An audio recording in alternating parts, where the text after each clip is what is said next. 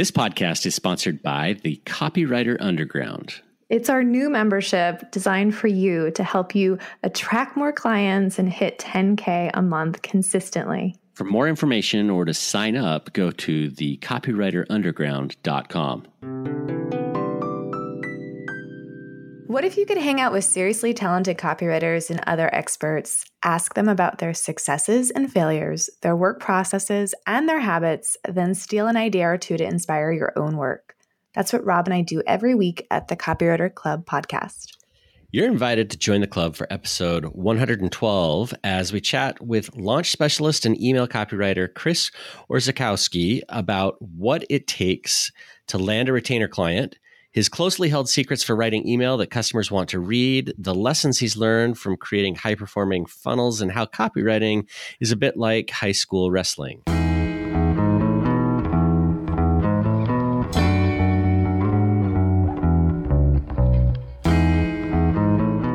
Hey, Chris, welcome. Hey, Kira Rob, thanks so much for having me. Yeah, we're excited to have you here. So, Chris, let's kick this off with your story. How did you get into copywriting? So I got into copywriting um, a little over five years ago. Uh, I went to college to become a teacher because I didn't really know what I wanted to do. And I was a wrestler, so I figured, ah, I guess I'll go teach, I'll coach wrestling, and that'll be my life. And then uh, I got done with my first day of school, my first day of work, and I went home and I said, man, I had made a huge mistake. I do not want to do this at all, let alone for the rest of my life. So I started looking around. I said, you know, there's always people who use the internet and they make money. And I was like, I wonder how that works. And I wonder if I could figure out how to do the same thing too. And uh, one of my mentors, this uh, strength coach, this guy, his name was Zach Even-Esh. He was one of the early strength conditioning publishers back from like 2003 is when he first started online. And he was always like selling ebooks and programs, doing all this online marketing stuff. And I was always following along with what he did. And I was like, man, this is really cool. Maybe I could do the same kind of thing. So I started going down that rabbit hole and studying everything. And I started a few blogs and websites. And one actually got a little bit of traction was about coaching wrestling because that, that's what I was pretty good at you know, I had a few articles go viral. I had like a weekly podcast. I was doing daily emails to an email list and blogging and do all, all, these things. And I wasn't really making much money with it. So after about, you know, eight or nine months, I said, this is really cool, but I'm taking, you know, six to eight hours a day working on this after my day job. I'm not really making the kind of money that I thought I would. So let me just pick one thing that I really want to focus on and go deep. And, you know, out of all the things that were involved with kind of trying to build that online business, the copy was the part that I loved the most. I loved writing the emails. Um, and I was like, this is something that is just so cool to me. Like I could literally – get paid thousands of dollars to hand people a Google document with words on it. And I was just so enamored by that idea. I was like, this is what I'm going to learn. I'm going to get really, really good at this. Cool. So when during these early days, were you teaching and then figuring this out on the side? How did you have time to figure this out and have a podcast and emails and and learn? Well, I didn't really have a life for about 4 years. yeah, I was I was working full time as a teacher, um, commuting. You know, my first job I was commuting like forty five minutes to an hour each way, sometimes longer depending on traffic. So I'd wake up at 5 a.m. I'd do, you know, an hour of work. I'd go to work all day. If I had a lunch break or a prep, most of those, especially later on in my teaching career, were spent you know, on the phone with clients or answering emails and doing all those kind of things. Um, and then after school, I would get home at, you know, three, four o'clock. If it was wrestling season, I'd get home later. I'd work until nine or 10, sometimes 11 o'clock at night. I'd work six to eight hours every Saturday and Sunday. On the weekends, I'd get up early. So yeah, it was just a grind. It was a real, real long grind for four years, but that's what I wanted to do. And I knew that that was my only way out. I call that like embracing the suck, right? Like you just got it's going to suck, and you just got to get through it. And uh, it took me a lot longer than than most people because I didn't really know what I was doing, but eventually I figured it out. So it's interesting, Chris. A lot of copywriters find their way to copywriting from other careers, and we certainly talked to a bunch who've done you know similar things. Would you say that there are things about being a teacher that helped you become a better copywriter, or things that you learned as a wrestling coach that you know you apply to your job as a copywriter today? Yeah, absolutely. So I was a special education teacher, and I taught uh, math and English, and uh, I, I, originally started in elementary school. And one of the, the coolest things that I, I, really hold on to today from that whole experience was when I was teaching these kids, you know, third, fourth, fifth graders who had learning disabilities how to write. You know, it's not like you know a regular classroom where you can just give kids a piece of paper and say, "Hey, all right, we're going to write a uh, essay or we're going to write a story. So, you know, here, here's, you know, get your big idea and just start going. What we had to do was really break everything down into like a structure. And you know, so much of copy is structures, right? Like a sales letter has a structure, an email has a structure, a VSL, um, a webinar, all these, things, even a launch, they all have structures to follow. So I think one of my advantages was when I was teaching these kids who, you know, they could barely write their own name, I had to teach them how to write, you know, a page or two page long story or essay or whatever it was. So the way we did that was we say, okay, we want to do this huge thing, this two page story, right? What we got to do is we got to break it down into little parts. And then each one of those parts has a template. So we'd give them sentence starters or we would give them these other little pieces that they could kind of grasp onto and things to get them started. And so much of copy is like that, right? We know that, you know, we all have headline formulas and swipe files, and we, we know, okay, we have the headline, the subhead, we have the opening sentence, we have the lead, we have the sales argument, we have the transition to the product, right? So it's just being able to see that before I ever got into it. It really helped me analyze what I was seeing just in the marketplace and just through studying ads and people's products and all of those things. So it kind of gave me that vision. Um, and then when I started helping other people with their writing, I had that framework to work from. It wasn't just like, hey, you know, go do the research and start writing. It was like, no, okay, let's fill in these blanks here. We have all of these things that we need to fill in. We have, you know, we have the bullets over here. We have the close. We need to. It just helped me progress a lot faster, and the people that I worked with, it helped them progress a lot faster. Cool. Let's talk a little bit about the shift from working on your own projects to working for other clients. How did you land those first couple of clients? What were you doing?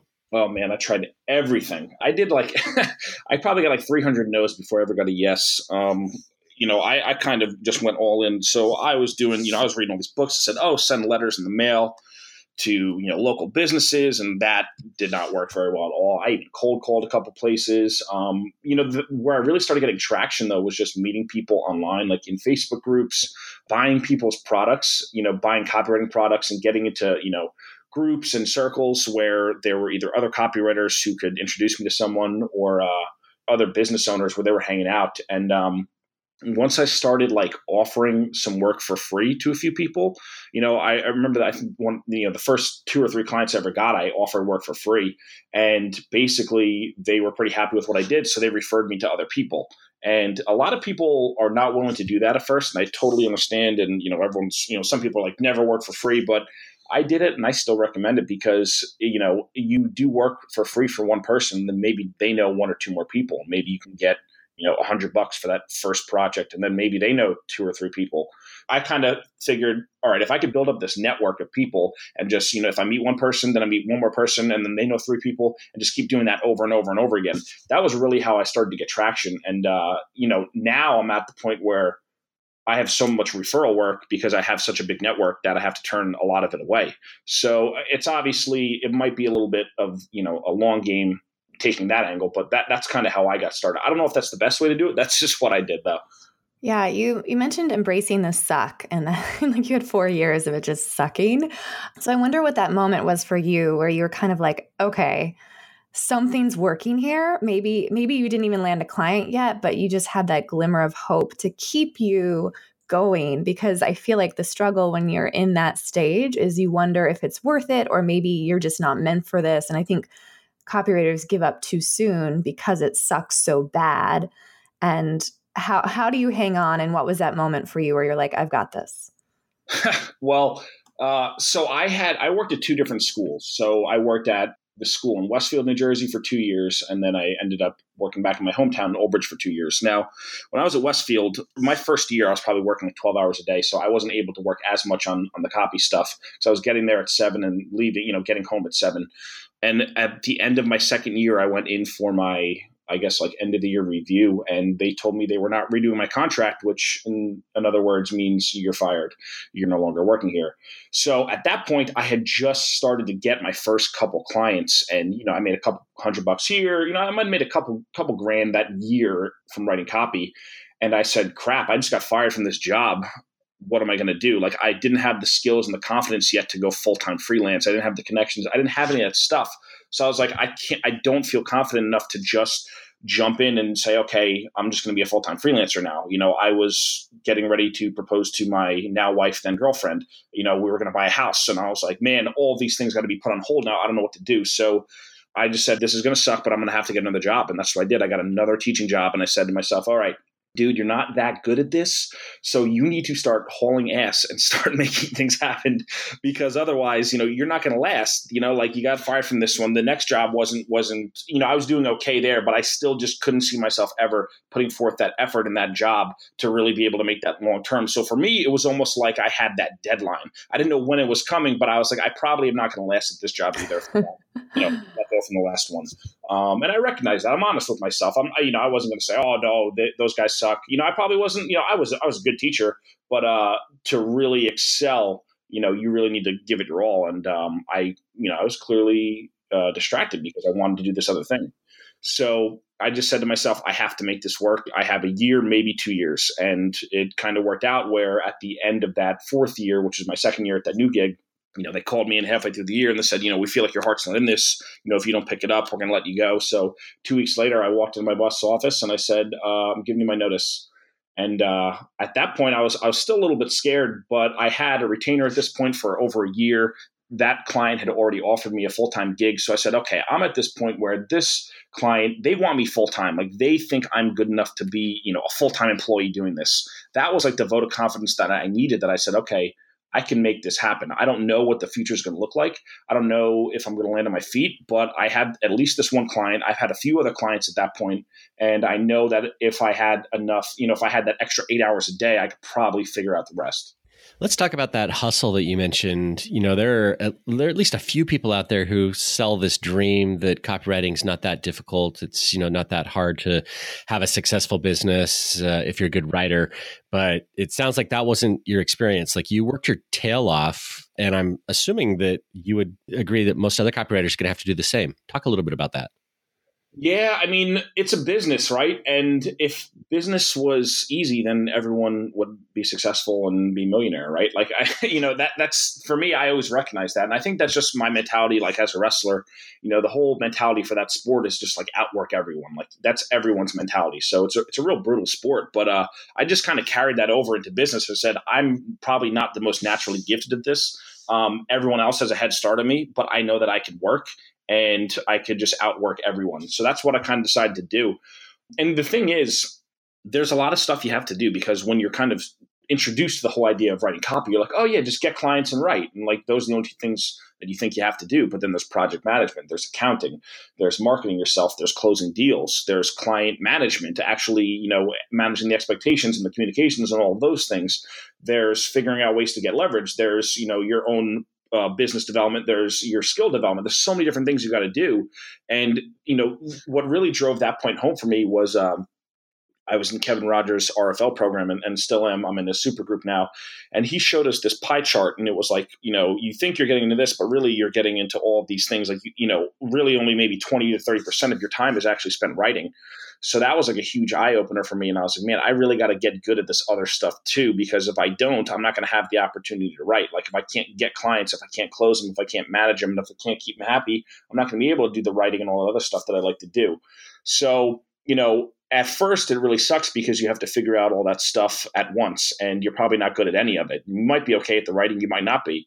But I just said, you know what, I'm going to get good at everything. And, you know, I'll have a few things that I'm better at. And then eventually, like now I'm at the point where I have a VA and I have people who can help me with all the stuff that I suck at. But in the beginning, you know, it's it's really getting clear on, okay, I'm gonna be working really hard. I'm gonna be working a lot of hours. It's probably not gonna be that fun, but eventually you will get to a point where it is a little bit more fun, it's a little bit more leveraged. And uh, you know, if you get through that period of time, which not everyone's willing to do, but if you get through that period of time, you can get there. Yeah. So is it fun now? Can we say safely that it's fun? Oh yeah. okay. All right. There's a happy ending.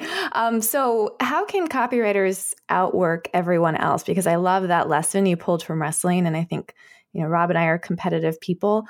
I think this might help some newer copywriters who are just like, okay, I'm in it. I want to do well. How do I outwork everyone else? Can you give some examples other than uh, you mentioned networking, building relationships in Facebook groups? That seems to have worked well for you. What else can copywriters do? Yeah, I think the, the probably the uh, biggest area that most copywriters can improve in is really just bending over backwards to get their client an incredible result. Because if you can do that, that takes care of so many other things. That helps. That is marketing in and of itself, right? Because if you do such an awesome job, what really drove that home for me was when I did that Filippo Loreti campaign, the Kickstarter campaign. We did $5 million in 30 days. And after that, it got really easy to market myself because I had that big proof element. And that was when I was still teaching when I did that. And I was working the weekends and waking up, you know, I was taking calls from my clients. They were in Lithuania and I was waking up at 5 a.m. to take, you know, an hour and a half call before I went to work. And a lot of writers, they just say, ah, well, it's not going to work for my schedule, so I'm not going to do it and that's you know you are definitely it's your career. You, you, could you know make whatever choice you want to make. But i said i'm going to bend over backwards and make sure that this project is as big of a success as i can. And even if i don't wring that washcloth dry and get paid every single penny that i think i need to even if they need something on the fly and i could just go in and do it and it takes 10 minutes you know some writers they'll say ah you know that's not in the contract. I'm not going to do that. And that's, hey, I get it. I'm at that point now where I don't really do as much of that stuff anymore. But in the beginning, especially if you don't have that traction, you don't have that network and those proof elements and everything else, then that's an opportunity for you. You can really go above and beyond. And if you know you can provide something extra to that gig and it, will blow it up and make it even bigger, that's just going to make you look better in the end. And it might suck during that time, but uh, that's just one of the things that I see where, you know, some writers, they're just like, oh, well, I'm just going to come in and do the project and leave. It's like, well, I always took that mentality of like, I want to own this project. I want to treat this like this is my own business because it really is. Because every project that you do can either go in the good pile or the bad pile, right? You want more projects in the good pile that you could show to other people. You don't want projects that fail and don't do well so I think it's just having that kind of ownership mentality in all of these projects that you do. And it's hard because at first you're not going to be compensated to have that ownership mentality. At first, you're going to be doing these projects and they're going to be reaping all the rewards and you know, you'll be lucky if you make 1% of what they earn. Eventually, you can kind of tip the scales in your favor as you get further and further into your career and negotiate better deals and you have more leverage and those kind of things. But I think in the beginning, if you can find clients first select clients who you know you can find some easy wins and then really just knock it out of the park for them that's probably the biggest area of opportunity to really you know hustle a lot and, and go above and beyond yeah, really solid advice. You were talking about that first client that you had as you launched your full time copywriting gig was a retainer client. And I know that you talk a lot about retainers, how to land them. And we certainly have a group of copywriters listening who are, you know, thinking, oh, retainers would be great. I, you know, I'd love to get myself one or two, you know, as a baseline for my business, or maybe they want to run an entire business based on retainers talk to us a little bit about what it takes to get retainer clients. How do you find good ones so that you know they really are helping you support your lifestyle and not just you know make it uh, from paycheck to paycheck? But what does it take to land a great retainer client?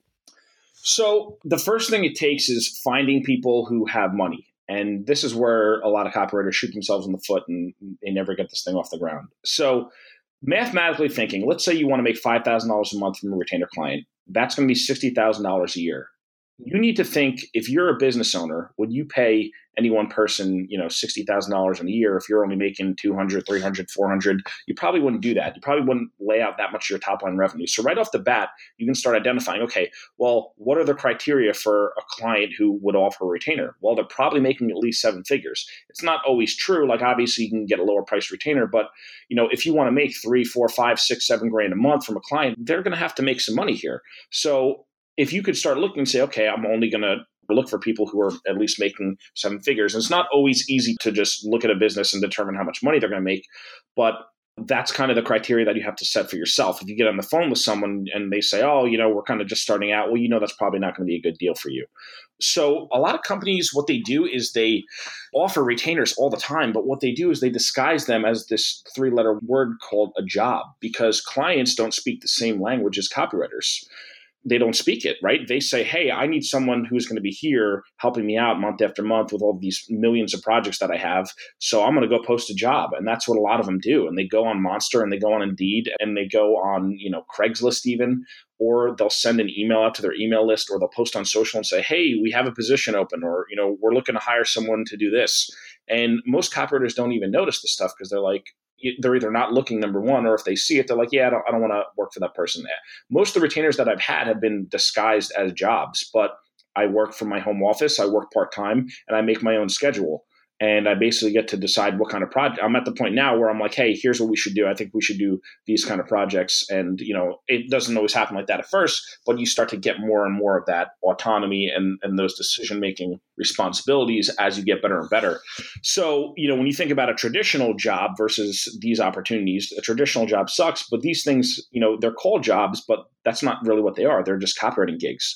And that's kind of what I taught in my course with Kim was, hey, here's how to look for these gigs. They're not always going to just say, hey, we're looking for a copywriter to put on retainer. That's not what they go out and say. Sometimes they do if they're really, really savvy and really, really in the know and they've worked with a lot of copywriters before and they understand that. But most of the time, these companies, they don't advertise like that. What they do is they say, hey, we're looking to hire someone part time, full time, remote, whatever the case may be. That's really the place to start.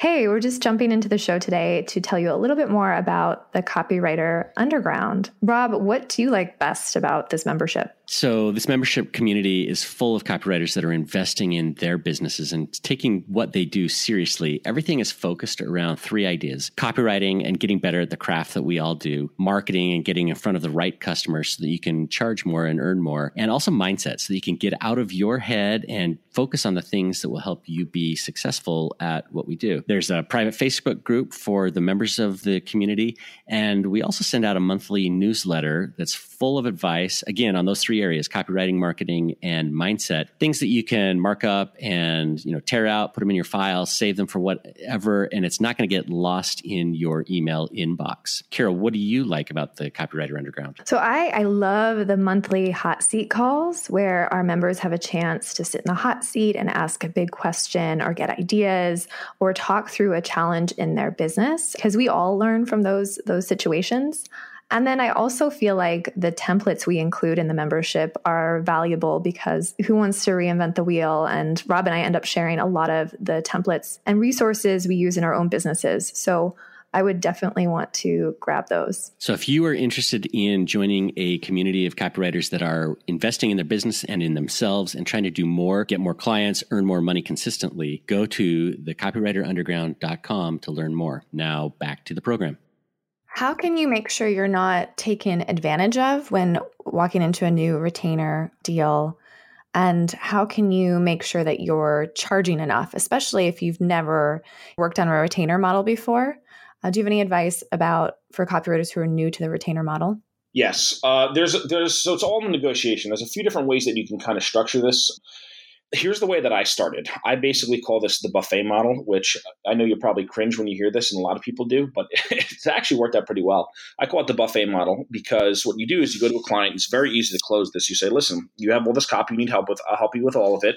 On a, either a part time or full time basis, you determine you know how many hours you want to work per week, per month, whatever it is and you say it'll be X amount. And it's very easy to close that because what happens, one of the big mistakes I see with copywriters when they go to do retainer deals is they'll send someone a 10 page document with all these contingencies and all these different, you know, it's it's this for this project and this for this. And I, you know, I'll do X amount of these per month unless you need this and we can switch it to this. And the client looks at them and they're like, holy crap, there's so much going on here. I can't even fathom all of this. But it's very easy for them to be like, hey, I'm here. I'm going to write your copy. Just pay me X amount a month. That's a very easy thing for a client to grasp onto. These business owners, they don't want to have to calculate hours or think about, oh, how many of the allotted emails did we use this month? Let me go check. They don't want to do any of that stuff.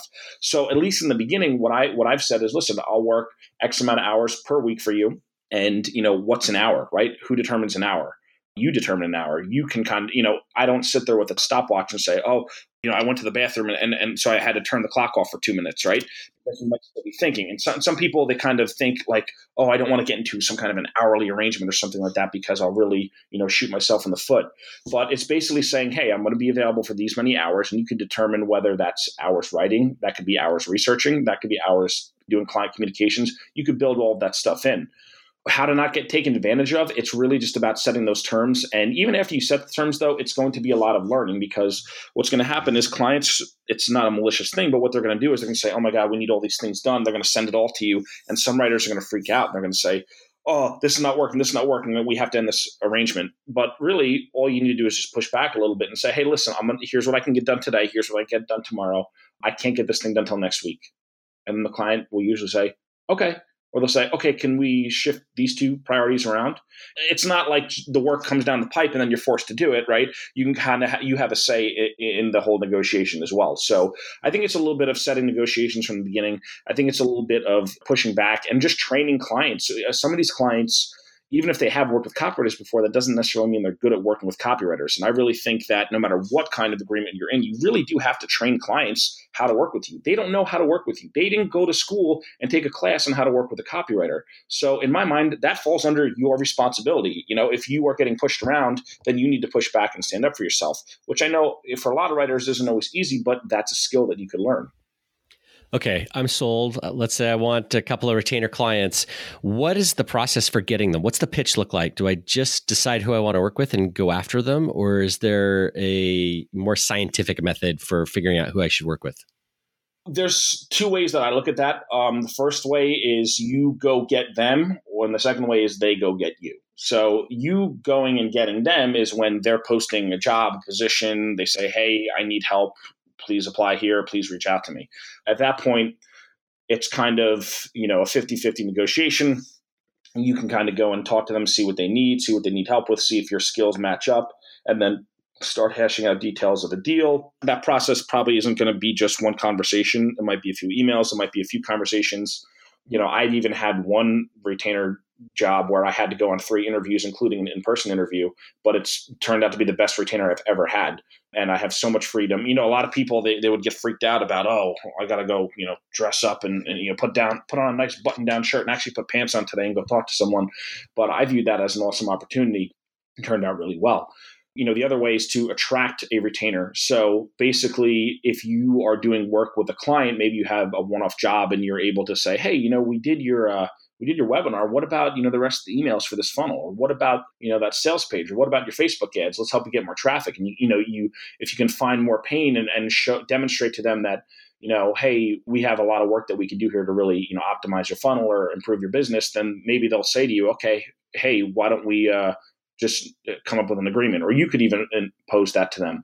I guess a, a splinter off of this idea is basically if you're going to be attracting clients to you, if you're putting out content, if you're, you know, creating ebooks and lead magnets and funnels and all these things, and eventually, you know, you have enough people reach out to you, some of those people will say, Hey, I really like the cut of your jib. I like the stuff that you do. Maybe we could talk about having a deal. Or, uh, you know, if you get someone on the phone, you see what they need and say, they say, you say to them, wow, you know, you have a lot of stuff that you need. You have this funnel, you have this funnel, you have these launches you want to do. Why don't we do this? And then you're the one who suggested. Clients like that because they have so much on their plate already. They want someone who's a subject matter expert. They want someone who can come in and basically say, hey, I'm going to go handle all of these problems for you, right? You're going to pay me X amount. Here's how it's going to work. Here's the result we're going to get. And here's how we're going to know we're hitting our goals, blah, blah, blah, blah, blah, right? Clients will be impressed by that stuff. Um, it's just a matter of you kind of taking control. Are you working with retainers now? Yeah, I have two retainer clients. Well, I guess technically three, but uh, two are bigger and one's one's a little bit of a, a, smaller deal where it's just more consulting with not as much writing. I'm working with uh, Jeff Walker's team and uh, John Assaraf's team at NeuroGym. Those are my two big retainers I got right now. Can you share, if you don't mind, just how much you're charging per retainer, or even just the evolution of what you've charged along the way? Maybe when you first got into the retainer model, what you were charging then, and then how it's changed over time. Even if you just share rough numbers, it might help all of my retainers have been four figures, although sometimes when I've done launches with certain clients, that number gets bumped up into a five figure fee just because of, you know, I've had clients go to me and say, hey, you know, we have this huge launch coming up. Can we buy out more of your time? In which case we negotiate and, and bump that figure up. The first retainer I ever got was like 2,500 bucks a month. I want to say, I don't even remember what, what the hours were, but it was probably like 10, 12 hours a week but that only lasted for about six weeks, and I was able to write so fast that they said, "Well, we kind of don't have anything else for you to do." So that relationship ended. What I did with my next retainer after that was I said, you know, I want hundred dollars an hour for ten hours a week. So that was like four thousand dollars a month. And that one lasted for a while, and it worked out pretty well because I was still teaching at that time, and uh, it was nice because I almost doubled what I was making from the day job. so I couldn't complain for you know a quarter of the work.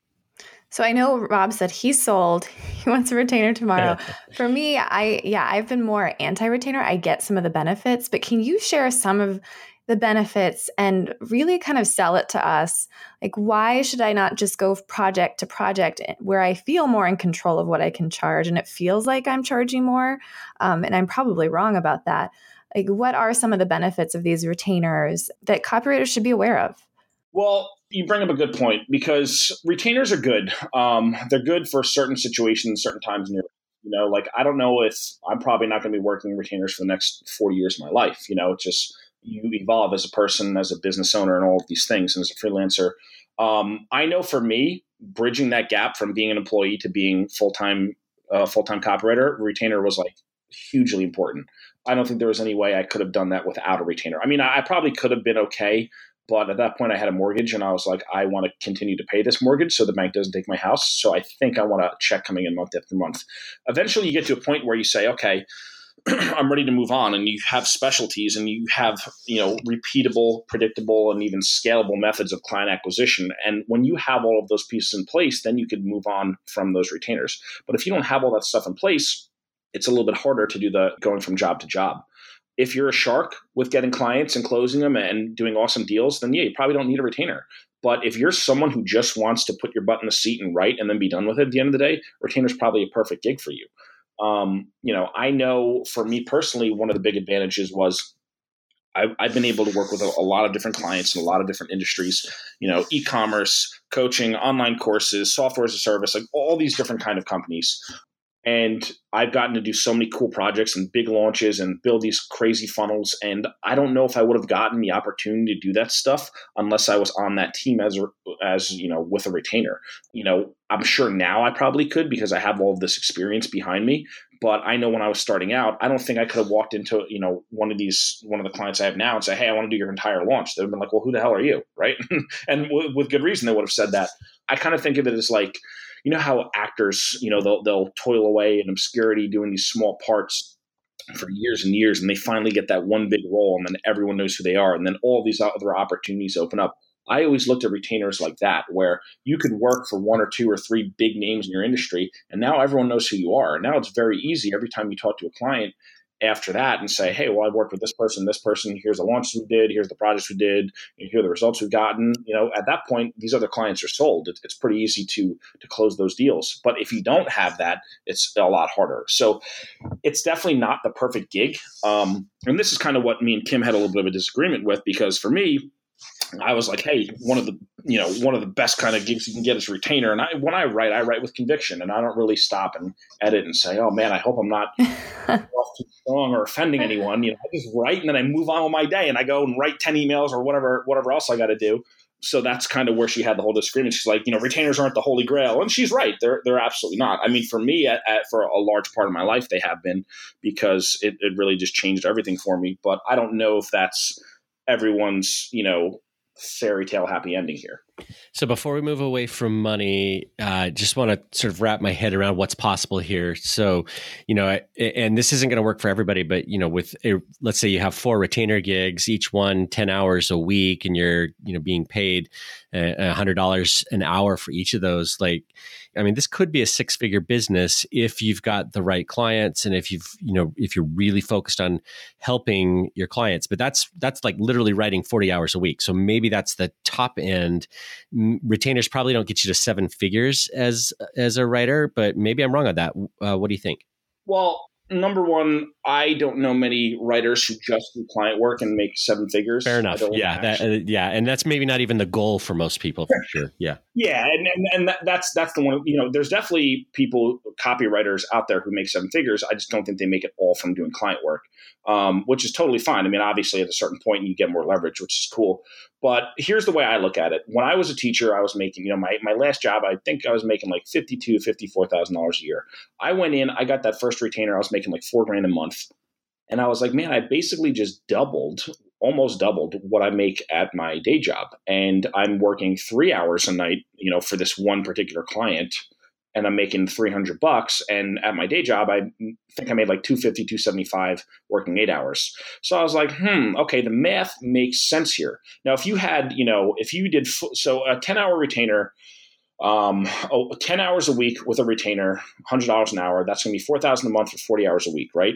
That means if you get two of those, you're working 80 hours, 80 hours a month, 20 hours a week, and you're making 96 grand a year. So basically, you could work half time instead of, or part time instead of full time, make 96K, and you still have, you know, the 20 extra hours a week that you're not working that you normally would be at a regular job. So that's always the way that I looked at it.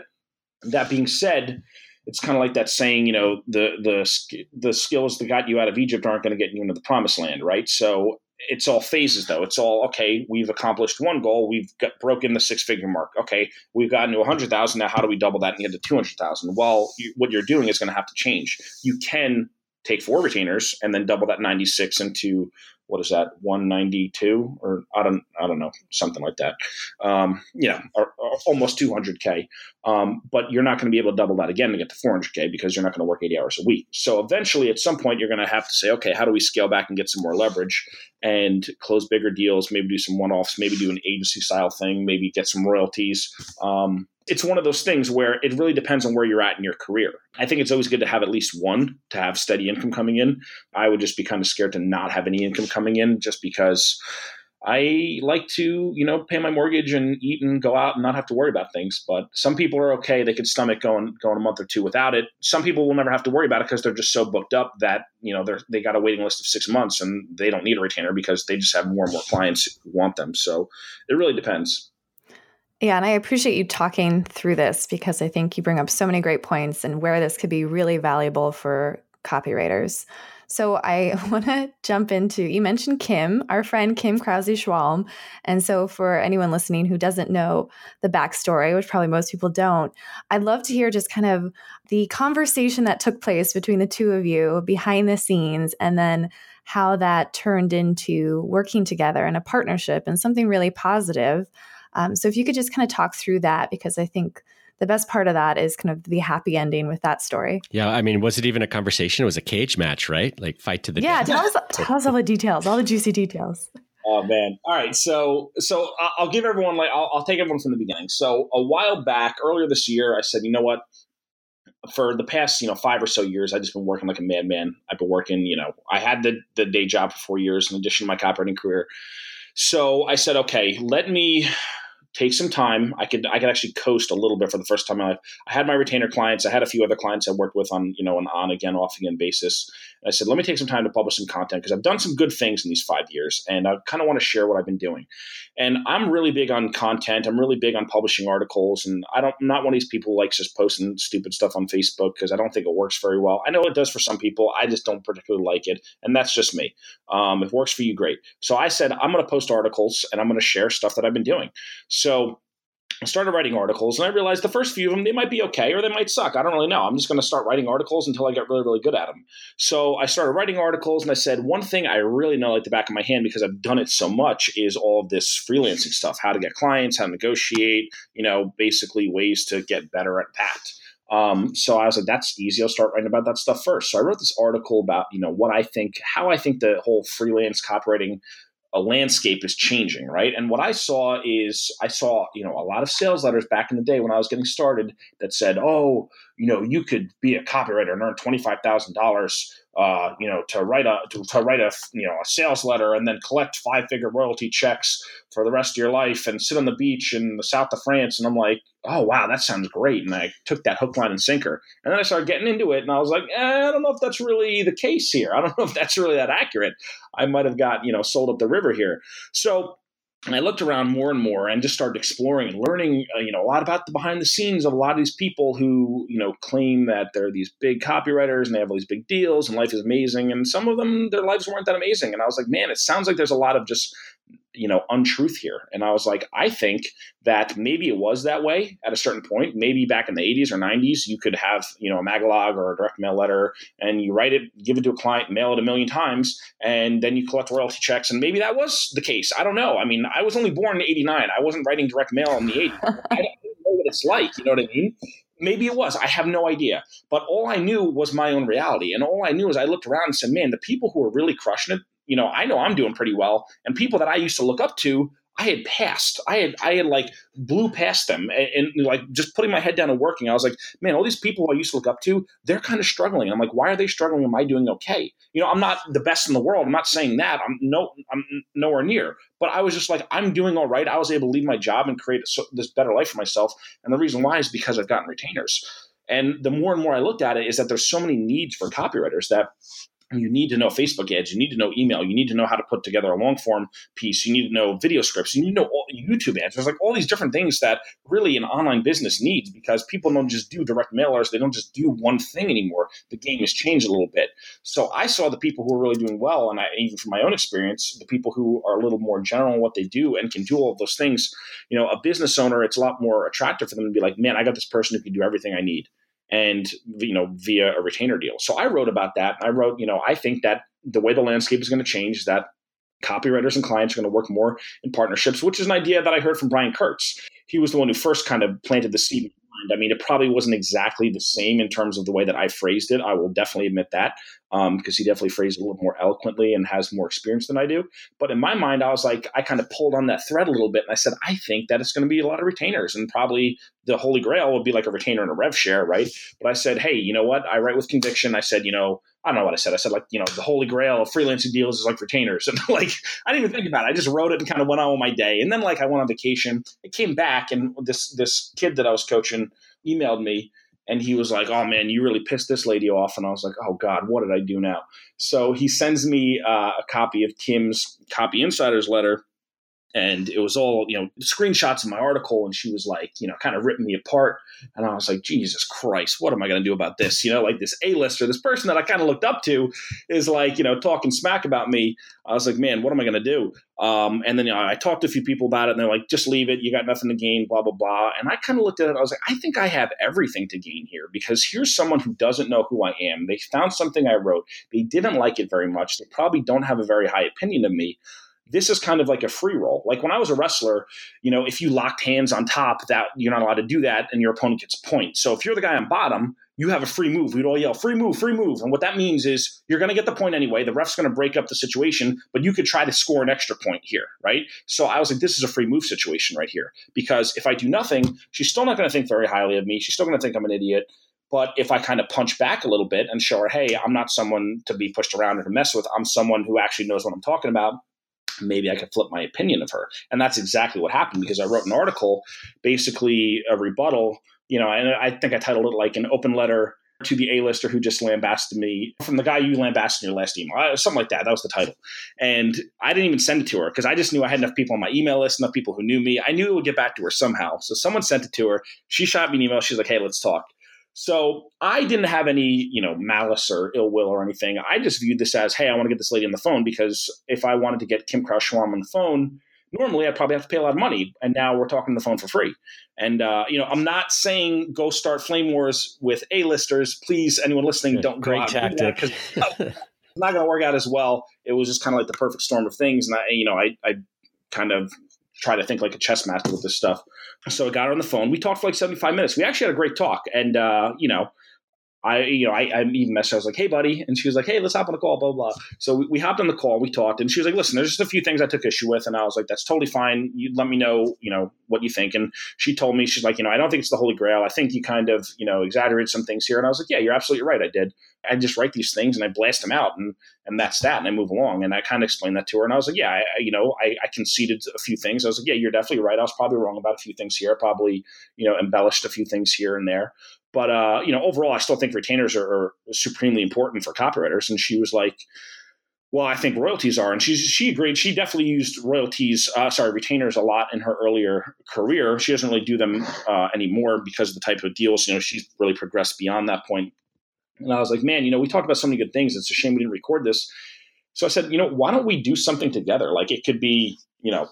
We could do like an interview, we could do some kind of recording, or I was like, maybe we can even do a product. We could just teach people how to do this stuff. And I was like, no, we both profit. And and you know, and then all the people who they get your experience, they get my experience. She works with a lot of the publishers and supplement companies and does a lot of royalty deals. I work with entrepreneurs, e-commerce, like those kind of businesses and do a lot of retainers. So between the two of us, it's like we have every single base covered. Like if you're a freelancer and you're not sure where you want to go, but you know you want bigger and better deals, between the two of us, we really have just an enormous wealth of experience of you know how to close basically any type of awesome deal as a copywriter. So we kind of joined forces and we put we threw this thing together. It happened like really really quick. We wrote the sales letter in a day. We got it up. We got the tech stuff. We got it all hooked up. We started selling it, and uh, yeah, and, and that's where we're at. We got the third call happening a little bit later today.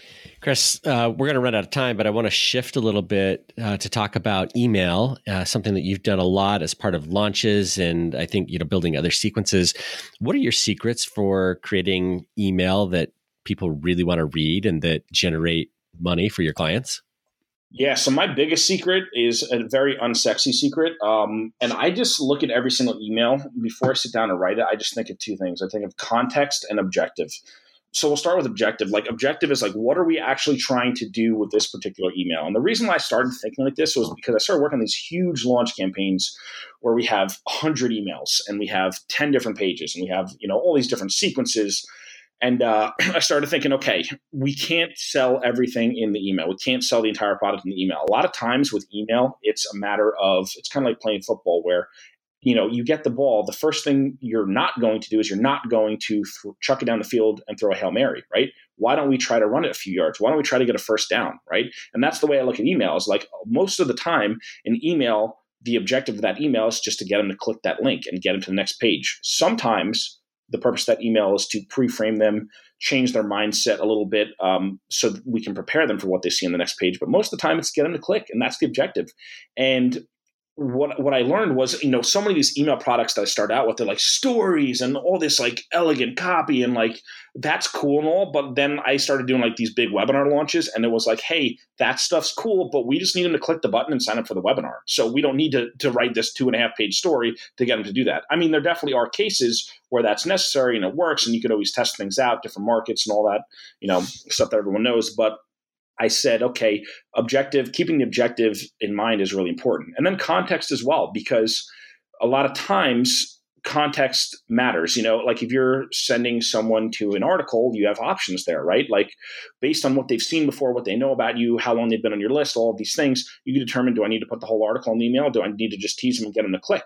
Or you know same thing if it's a webinar or same thing if it's a reminder email or same thing if it's a cart close you know? Like if you've sent them 30 emails in a launch and then the cart's closing in three hours you don't need to come up with some elegant story. You could just say okay they've seen all this stuff. We just need to tell them the deadline's in, in an hour and they we have three spots left. They need to click right now to join.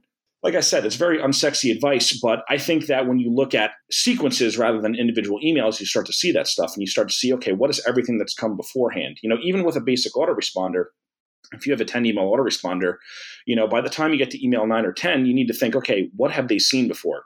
you know, there's three types of people who read emails. There's people who are going to read every one of your emails.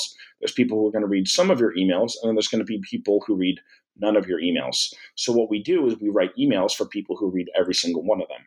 And then we also include pertinent facts for the people who only read some of them. And we don't really care about the people who will not read any of them. And those are kind of like the lenses that I that I look through when I think about writing these email sequences. And I know that's kind of vague advice and it's not the most practical thing you can just run and use with, but I kind of try to think of email sequences and campaigns from that 30,000 foot view before we get down to the nitty gritty of actually writing them out and then seeing where to put the stories and all these other things. I think that's great advice. It is sexy advice because I think it's really easy when you're writing big sequences to get caught up in the individual emails and not think of how does this all fit together in the big puzzle. So I love that advice. I want to ask you about your business today because I've been curious to know what does your business look like today? How are you making money today? I know it's less about retainers and you're um, leveraging your expertise and platform now. Can you just talk a little bit about that? Yeah. So the theme for this year, you know, has been like top line revenue and diversification of income streams for me. Um, you know, it used to be just like, hey, do one off projects or retainers, and now we have that. We have big packages that I offer, pro- some you know more productized services. For instance, you know, I have a lot of people come to me to do membership site launches, and it's pretty much the same project every single time. So I'm getting faster and faster at those. So what I do is I have my retainers where I get paid month after month. I have some clients who you know we work every few months, not nec- we don't necessarily do a project every single month. Um, then I also have an email list where you know I do sell some affiliate products, and I only sell stuff that I've personally gone through. Um, that's just kind of like my policy. If I haven't bought it and used it myself, I'm not going to sell it because I don't know. That's just the way I do things. And then also I've done a little bit of coaching. I'm not really like I don't advertise coaching. I don't really love necessarily taking on coaching students, but sometimes people reach out to me and they shove money in my face, and I just take it because uh, why would I say no, right? I mean, I'd be a bad businessman if I said no, right? And and I get people some pretty great results. Um, you know, I work with a one-on-one basis on them, and you know, teach them all the stuff that I did and, and the, the lessons I learned, and all that kind of stuff. But uh, so I do that, and uh, I'm also kind of exploring moving into an agency model where I'm not the only person doing the work because eventually you get to a point where you just have so much work on your plate. You know, where, you know, there's sometimes like right now, these past few weeks, because I'm, I'm in the middle of like four launches at a time, which is absolutely insane. I know. But I'm been working like 12 hours a day. And, you know, how do you double your income from there? Well, you don't double it by working 24 hours a day. Obviously, it doesn't make any sense. At some point, you have to figure out how to get leverage and how to bring on a team and that's what i've started to do. I've started to bring on a team. I've started to surround myself with writers that i get subcontract stuff to. I've started to you know i've hired a va who actually has a team of people. She's more like an operations manager and she's awesome. Love her to death.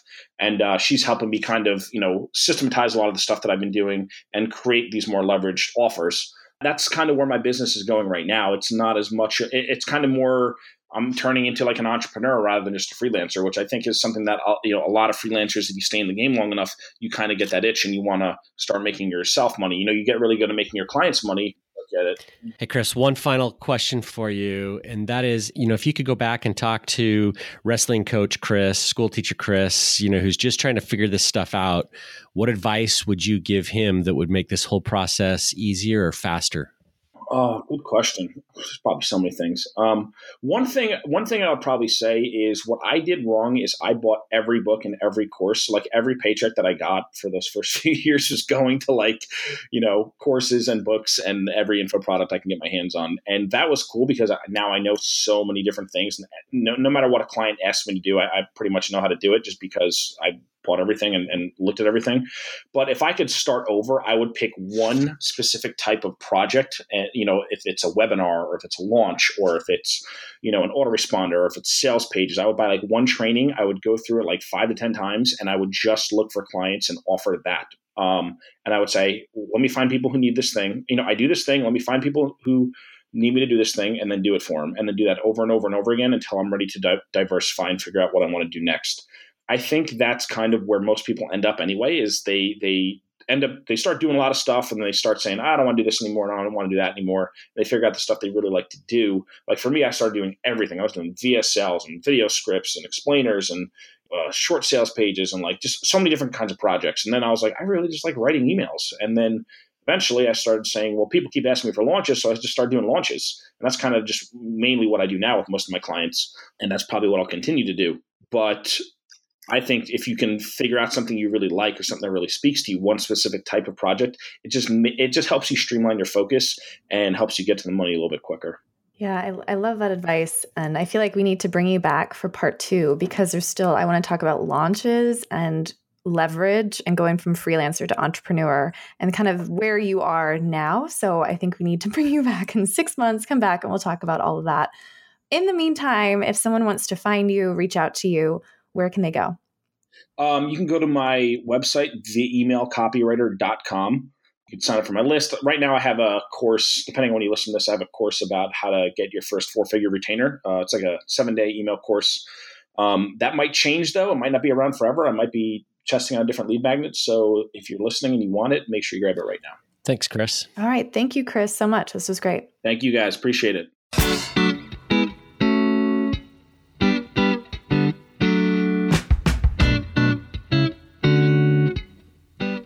You've been listening to the Copywriter Club podcast with Kira Hug and Rob Marsh. Music for the show is a clip from Gravity by Whitest Boy Alive, available in iTunes. If you like what you've heard, you can help us spread the word by subscribing in iTunes and by leaving a review. For show notes, a full transcript, and links to our free Facebook community, visit thecopywriterclub.com. We'll see you next episode.